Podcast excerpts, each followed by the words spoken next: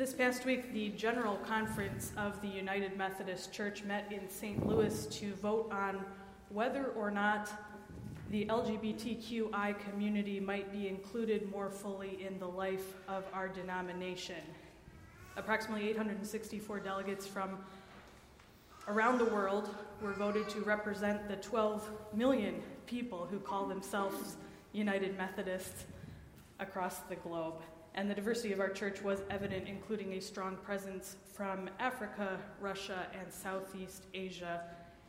And by a vote of four hundred thirty-eight to three hundred eighty-four, this General Conference voted to uphold our historic discriminatory stance against our L G B T Q brothers and sisters, and in fact increased penalties against those who include them.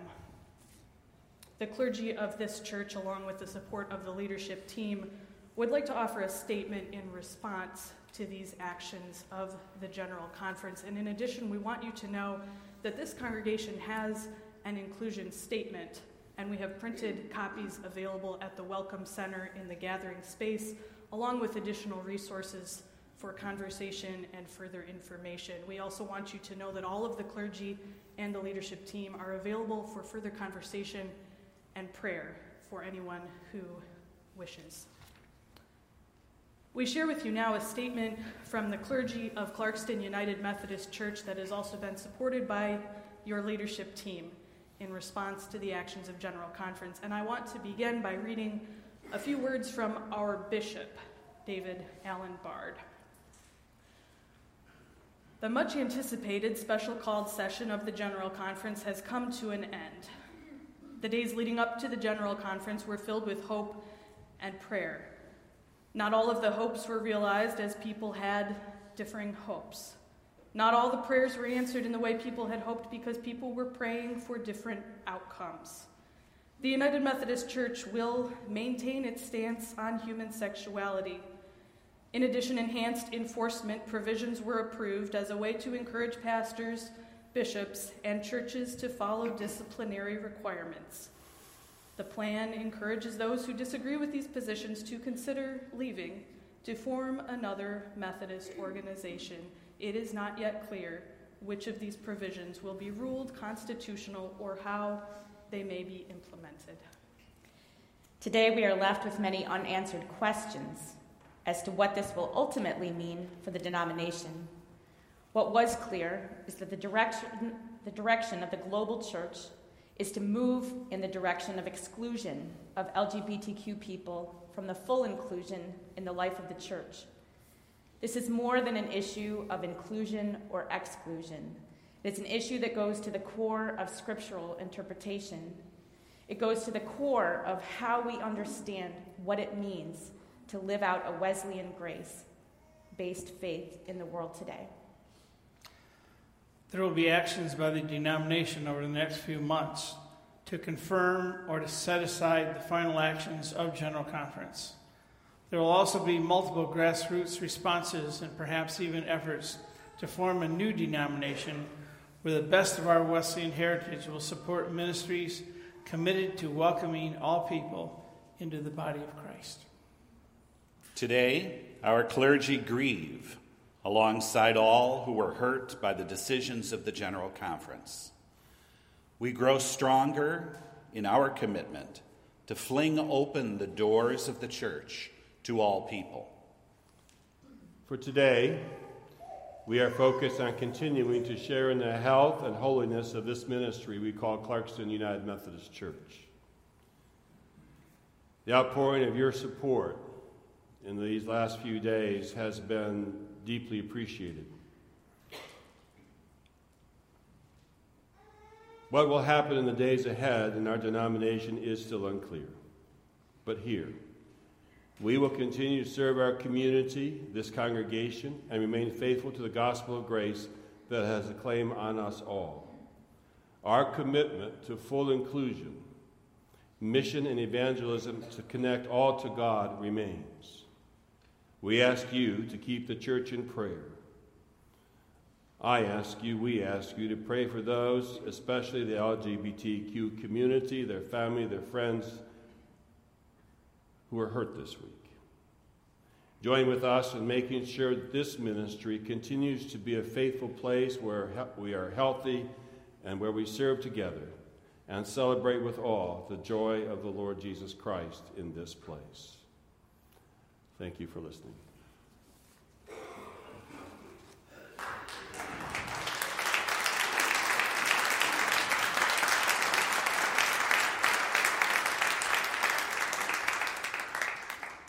We do a little preaching.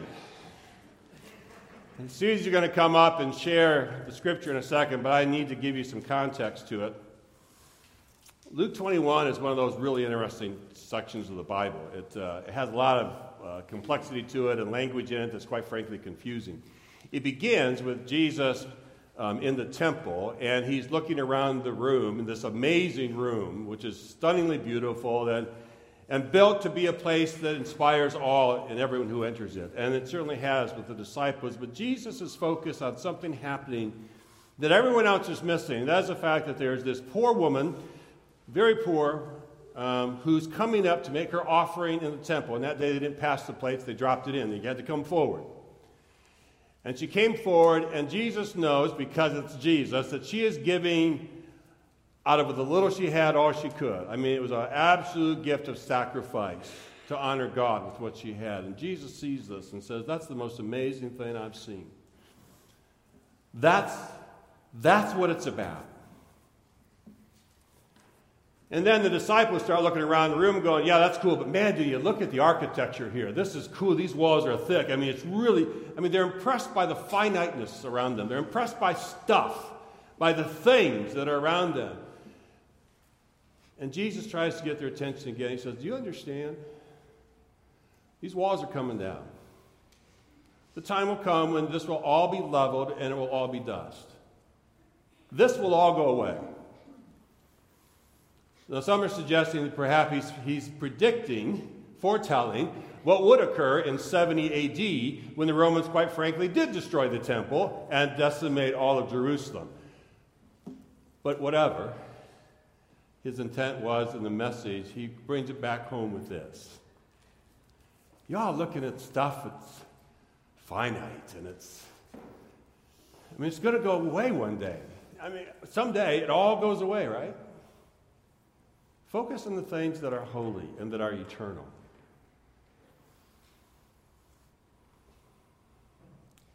He tells them, take a look at something else. Look for the signs. Now, when these things begin to take place, stand up and raise your heads, because your redemption is drawing near. Then he told them a parable. Look at the fig tree and all the trees.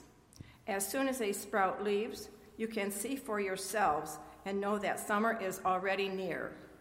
So also, when you see these things taking place, you know that the kingdom of God is near. The word of God for the people of God. Thanks, Thanks be to God. Thank you, Susie. Would you pray with me?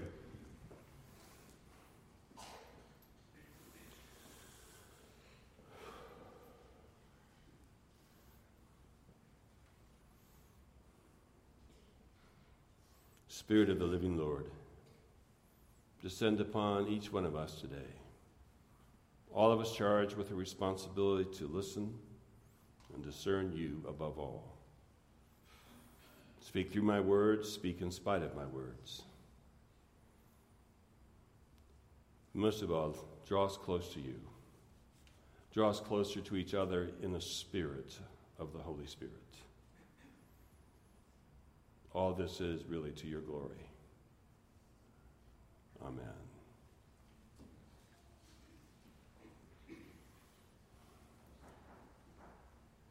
Stand up.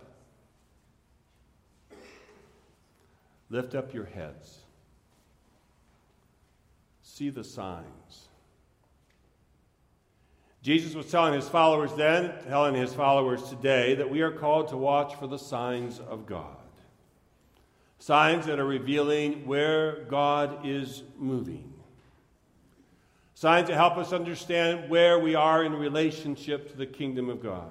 Signs that help us find our place, find our purpose, and help us discern our next steps. Here in Michigan, we are experts at looking for signs. Particularly when it gets to be March, we're all looking for signs. When is this winter going to end? What are the signs you look for to tell you that? Birds. Birds. What else? What did I say again? Crocus. Crocuses, flowers. Spring, Spring training, yes. March Madness, yes. Exactly right. When you see the grass of the Masters tournament being put on your screen, you know the season's over. So we, we, we, we need those signs. We're looking for them. And quite frankly, if you see a robin hop across your yard tomorrow, you're thrilled, but you're wondering, what's wrong with that robin?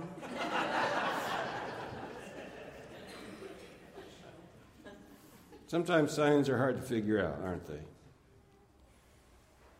But as Christians have through the centuries, we today, Christians, look for signs telling us where God is, what God is doing. We take a look at individuals like clergy and evaluate them based on what we call their fruitfulness.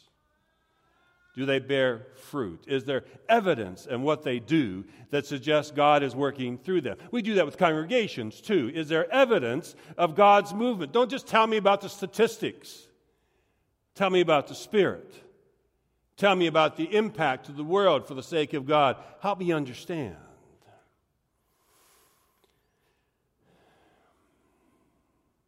Is the Spirit of God alive in this person, in this place? And as United Methodists, at least one understanding of this is to ask all of us who embrace this as our heritage to do basically these three simple things. Do no harm. Do good. And stay in love with God. I mean, if you could just make that your minimum requirement today, do no harm, do good, stay in love with God. This past week, at the global meeting of the United Methodist Church that we call General Conference, a collective delegation voted to reject the L G B T Q community from the church. Of course, that's not what they're saying they did. Those who voted for this say they welcome the L G B T community into their church, but such language is an insult to L G B T Q community and all of us who stand with them. It's never just or fair to say, you're welcome here, as long as you have to deny a part of your truth. You're welcome here, as long as you conform and act in the way in which we expect. You're welcome here, but understand, as long as you stay here, you never can be a real, a real leader. And most of all, you're welcome here, but if God moves in your heart and calls you and equips you to be the best pastor in the world, you will never get to wear these.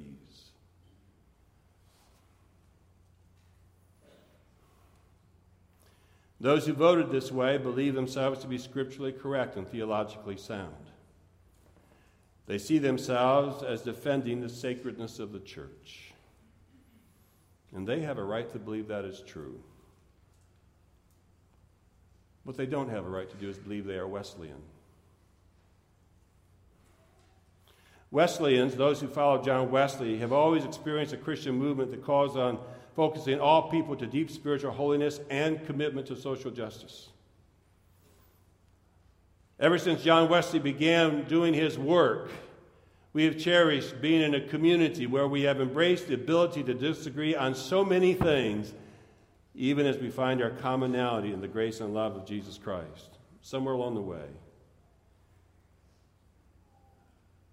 Some group of people quit looking for the signs of grace and instead tried to define faithfulness by coming up with rules and laws. believing that there's only one way to interpret Scripture, only one way to live a Christian walk. And instead of seeking out to live in a Christian community of diversity, the decision this week was made to drive everyone out who does not agree with them. So Tuesday afternoon, a little bit past six o'clock Eastern Standard Time, the vote was taken to say to the L G B T Q community, there's no real place for you here. Now, much has been said about that vote, that it's global, and it was heavily impacted by people who were from places other than America. The problem with that is that starts to create a kind of sick racism. Now we're supposed to hate the Africans. Oh, by the way, the people that our missionaries taught how to believe faith. This is not them. Or any other group of people like that. There are strong voices in the American church who believe that what was done this week is right. To find blame in a group of people at that point is futile and not worth our time. But the vote itself violated the first basic guideline that I just shared with you, do no harm. Harm was done this week. The vote literally broke the hearts and spirits of not only the L G B T community, but all of us who are proud to say that we are their family, we are their friends, we are their colleagues, we are their fellow disciples, brothers and sisters with them, following Jesus Christ. And harm was done to the spirits of the grace within the life of the church. Harm was done in our ability to witness the gospel of hope and acceptance to the world. Today, I recognize that I can no longer trust the emblem of the United Methodist Church to say hope, joy, welcome, and acceptance to the community. It doesn't say that anymore.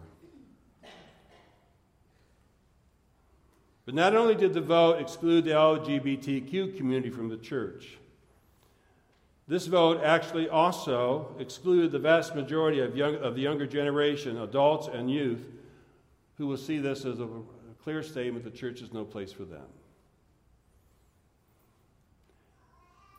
As it was said to me, a few years from now, our kids are going to turn to us and say, "What did you guys do? Why?" And this is not about being politically correct. It's not about making sure we play to the population. It's about understanding that our confirmation class today, who has worked to study whether they want to be a part of this church, who have done their kingdom assignments, can see the signs and understand from the deepest level, sexual orientation does not determine your worth. They know it at their core, and they're right. This vote does not only reject the L G B T Q community and also the younger generation and all the ages of generations who stand alongside them, they've also rejected the ability for people in this denomination to have their own thought or understanding. Agree or get out. Be willing to stay as long as you're willing to conform to our way of interpretation.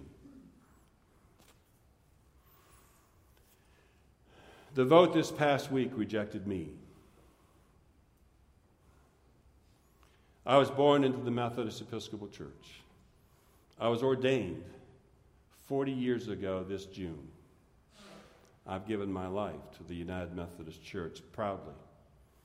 I've served as an elder in this denomination all my professional career, and I've sat on boards and agencies, and there are some who think I'm a leader in the conference. I've served four churches,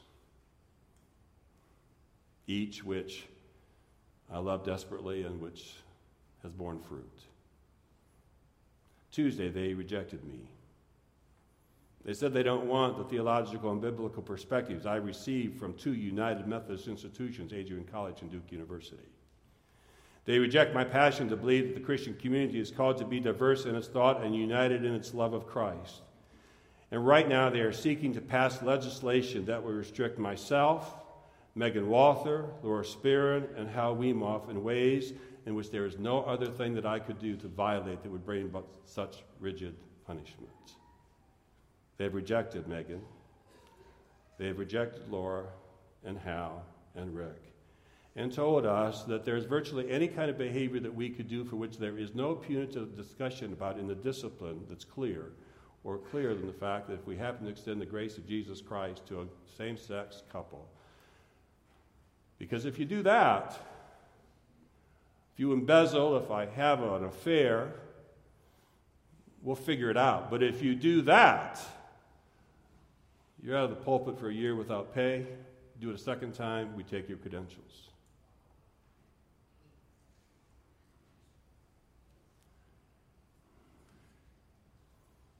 Those who supported the vote this past week are rejecting the ministry of Clarkston United Methodist Church, which is a growing and living symbol of the sign of Jesus Christ, alive and accepting all without grace, without exception to his grace. To all of that, I say this.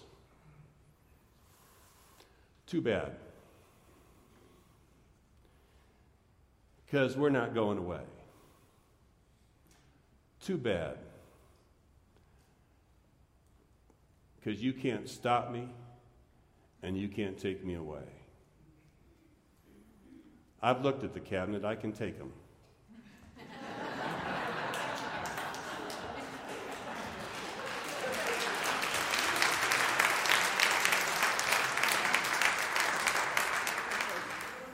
I am old enough and experienced enough to tell anyone that if you try to tell me where I have to limit how I serve and love Jesus Christ by serving and loving others, then I'm going to say to you, too bad. I will not stop. I will pledge myself today with renewed passion to work to save the United Methodist Church's heritage and future by regaining its place as known in the world as a place where we offer unconditionally the love of Jesus Christ. And if that fails, if it fails, I will give my gifts to helping create a community of believers who retain our Wesleyan heritage and unconditionally reach out to all. For I am not now, nor will I in the future, abandon my Wesleyan heritage. It is in my blood. I could go be Episcopalian, I can fake Presbyterian, I can do a decent Lutheran. But I'm United Methodist, and I was taught this way by the church that I love, and I will serve this way until my dying day. Be clear. And so too will Megan and Hal and Laura. In whatever way we need to live it out in the future, it's in our core. And there's nobody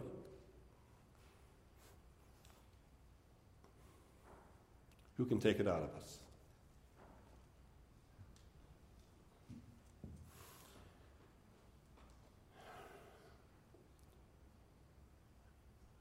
Before General Conference, I was saying, I said to you, I think, after General Conference is over, whatever happens, it'll be business as usual, Clarkston United Methodist Church. We're going to do what we do.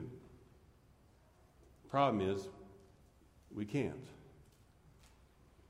Because now we have to fight against the emblem on our door, because the truth is the world believes the emblem on our door says we hate gays. We have limited thought. The emblem on our door says, some folks are welcome here. Some folks are welcome here as long as you are conditional. So we can't do business as usual. It is time for us to double down. I know there is temptation on a part of you to leave the church. I get it. I've talked with some of you.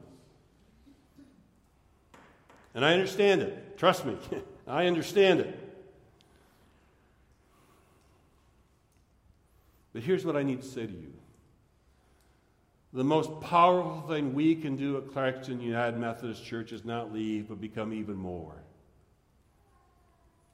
To become even more committed to serving Christ in this community, to offering unconditional love into this community, by our actions, by our words, and by our invitations, saying, I know that you may have questions about us, but be clear, we have no question about you. You are all welcome here, and we will serve you as fully as we can, whoever you are in the ministry of this church. And the hardest thing to stand up in front of those who would be against us is a healthy, vibrant church. That's who we are. That's what we're going to be. I'm asking you to join with me. I don't know what the next year is going to unfold, and I'm not tonight even wor- today even worried about that, because that will be what it will be. But today, I can declare that I'm committed to you. I don't know where I stand with the denomination. I don't know where the denomination stands with me. So after I thought about all that on Tuesday, here's what I came up with. The covenant relationship I have the most, which is more important to me than anything else except for the one I have with my wife and my kids, is this. It's with you. I will serve here as faithfully as can for as long as I can to make sure that we continue to be as healthy as we can, to make sure that we represent the unconditional love of Jesus Christ in everything we do. Will you join with me?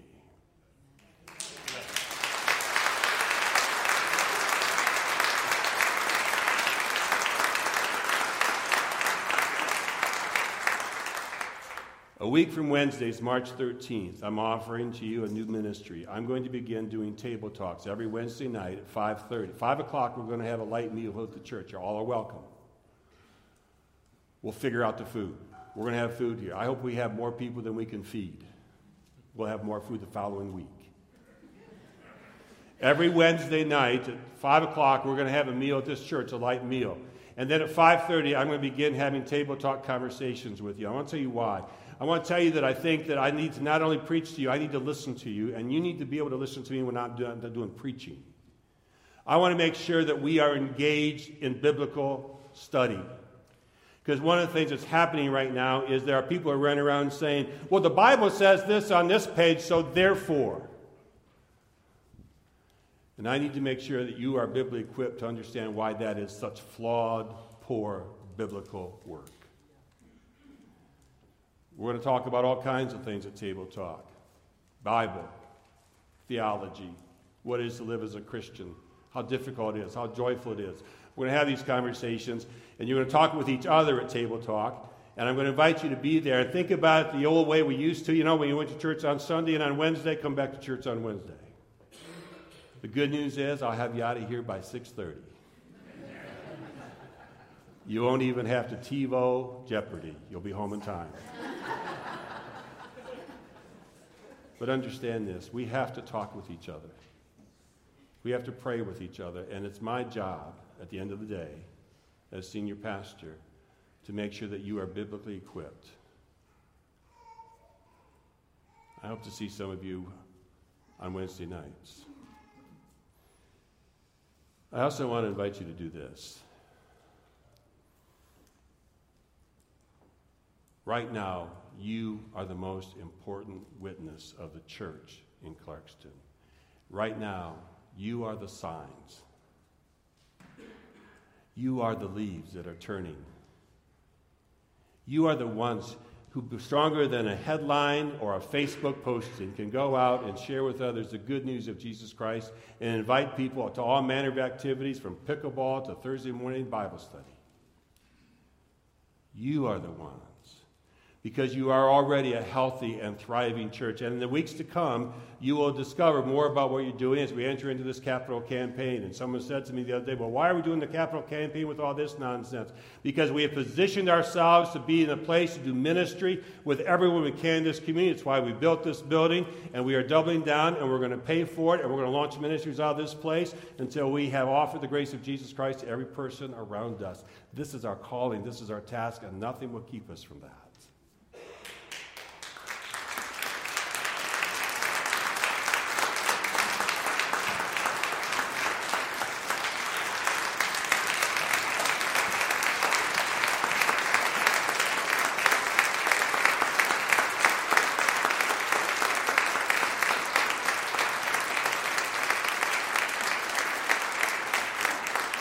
I want to say this. I want to say this. If you don't agree with me, this is the place for you. I want diversity. That's the difference. If you don't agree with me, please stay. We're not here to get everybody to think exactly the same way. We're here to be the body of Christ. And in my family, we don't always agree. But we love each other.